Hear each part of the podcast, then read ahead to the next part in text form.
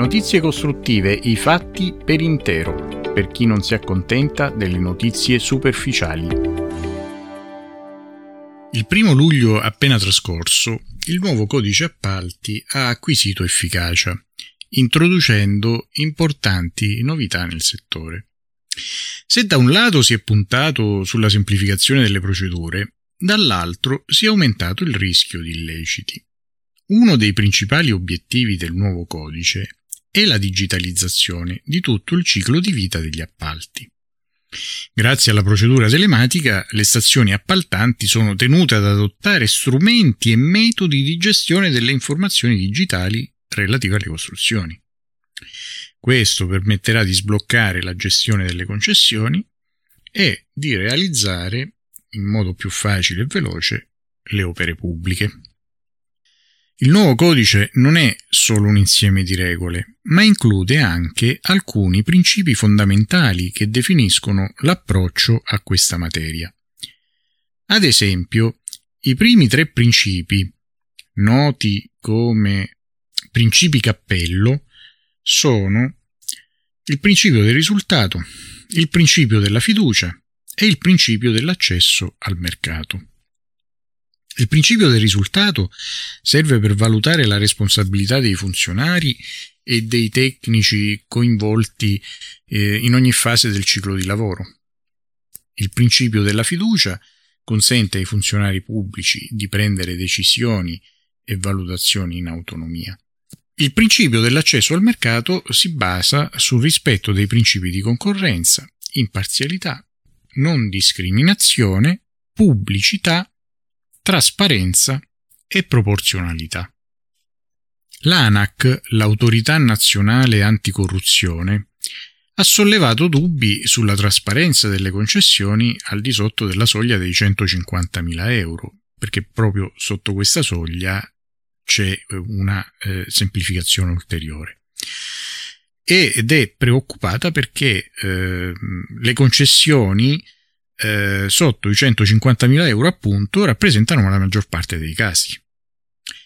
Con il nuovo codice negli appalti sarà garantita la stessa trasparenza presente nel database dei contratti pubblici. Come specificato sul sito dell'ANAC, tutte le informazioni e le attività relative all'appalto dovranno passare attraverso piattaforme telematiche interoperabili e confluiranno sul portale dell'autorità con l'acquisizione diretta dei dati. Quindi eh, avviare una pratica significa riportare tutta una serie di informazioni che andranno a finire direttamente sul sito dell'ANAC che dovrà fare i controlli.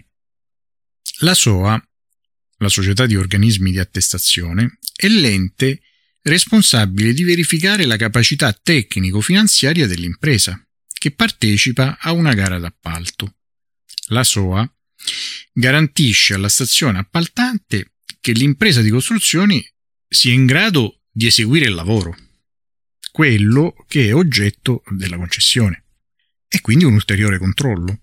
Nel nuovo codice si prevede anche un meccanismo di qualificazione per i servizi e le forniture, al fine di semplificare le procedure di appalto ed eliminare inefficienze e frodi.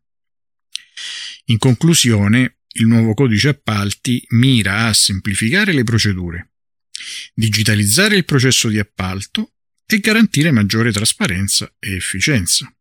Tuttavia, è fondamentale rimanere vigili per prevenire eventuali illeciti e assicurare una corretta gestione delle concessioni pubbliche. Bene, per chiarire alcuni dubbi abbiamo qui con noi Aurora Donato, un'avvocata che si occupa da diversi anni di appalti pubblici e poi svolge un importante servizio con il podcast Appalti al volo. Benvenuta Aurora. Innanzitutto, ci puoi chiarire le perplessità di ANAC? Dando per scontato che le preoccupazioni siano fondate, sotto i 150.000 euro è esclusa la digitalizzazione delle pratiche? Diciamo che sono previste forme di digitalizzazione anche per gli affidamenti di lavori al di sotto dei 150.000 euro. e sono previsti obblighi di pubblicazione, di trasparenza per le stazioni appaltanti. Quindi il tema non è tanto la digitalizzazione o la trasparenza, ma proprio la procedura di scelta, nel senso che per i lavori al di sotto dei 150.000 euro, ma anche per i servizi e le forniture al di sotto dei 140.000 euro, sarà possibile l'affidamento diretto. Quindi un affidamento senza concorrenza tra più operatori, senza una vera e propria gara. Si tratta quindi di una decisione del legislatore che privilegia la semplificazione a fronte della concorrenza e dell'apertura al mercato più che altro. Va detto anche che ci sono dei correttivi a questo meccanismo come l'applicazione del principio principio di rotazione, per cui tendenzialmente non si può affidare lo stesso lavoro, lo stesso servizio ripetutamente sempre allo stesso soggetto, con degli affidamenti appunto al di sotto degli importi che abbiamo visto. Quindi si tratta solo di fare dei controlli e così come abbiamo scoperto i furbetti del cartellino, i falsi invalidi, i furbetti del reddito di cittadinanza, scopriremo anche i furbetti dell'appalto. Hai trovato nel nuovo codice appalti qualcosa di sicuramente positivo? Come ho detto più volte, di positivo nel nuovo codice c'è un'attenzione ad alcuni aspetti che possiamo definire sociali. Per tanti anni si è parlato di appalti verdi, quindi di un'attenzione nella normativa degli appalti pubblici all'ambiente. Con questo codice, ma anche con delle norme sulle procedure finanziate con i fondi PNRR che erano state adottate in precedenza, c'è un'attenzione ad alcuni aspetti che possiamo definire anche sociali, per esempio volti all'inclusione lavorativa delle persone con disabilità e a una promozione dell'occupazione femminile e giovanile. Ovviamente non si tratta di una cosa che ci siamo inventati noi, ma che recepisce delle tendenze a livello di Unione Europea. A dirla tutta, entrando nel merito delle singole previsioni, si poteva fare molto di più. Però il segnale positivo è che rispetto alla normativa precedente è stato fatto sicuramente un passetto verso la tendenza a riconoscere il fatto che gli appalti pubblici in Italia muovono una fetta molto importante di risorse e che l'acquirente pubblico, la pubblica amministrazione che compra qualcosa, non è come qualunque privato cittadino che compra qualcosa, ma deve porsi qualche domanda in più rispetto al fatto semplicemente di valutare la qualità e il prezzo di ciò che viene acquistato. Bene, quindi possiamo dire che sotto l'aspetto delle politiche sociali possiamo segnare un passo avanti. Il governo ha precisato che con questo codice ha voluto cambiare tipo di approccio. Cosa voleva dire? Allora, lavorando da un po' di anni in questo settore, posso dire che ogni paio d'anni c'è qualcuno che dice che con gli appalti pubblici bisogna cambiare approccio, bisogna innovare, di solito si parla appunto di digitalizzazione, di semplificazione, di trasparenza. Tra l'altro questo codice, a dirla tutta, è frutto di una legge delega del precedente governo ed è stato redatto in gran parte dal Consiglio di Stato, quindi non è propriamente figlio di questo governo, però a parte questo Diciamo che nello specifico in questo codice ci sono effettivamente delle innovazioni, no? anche incisive. Ora non voglio entrare qui negli aspetti più tecnici per non annoiare chi ascolta, mi limito a dei titoli, la partecipazione plurima di chi partecipa ai raggruppamenti, l'avvalimento premiale, il divieto di ribasso dei costi della manodopera. Si tratta però di tutte previsioni che bisognerà vedere come reggono al passare del tempo, cioè soprattutto come verranno applicate in concreto dalle amministrazioni e dalla giurisprudenza, perché poi appunto alcune di queste hanno anche generato dei dubbi sulla concreta funzionalità quando si va poi ad applicarle.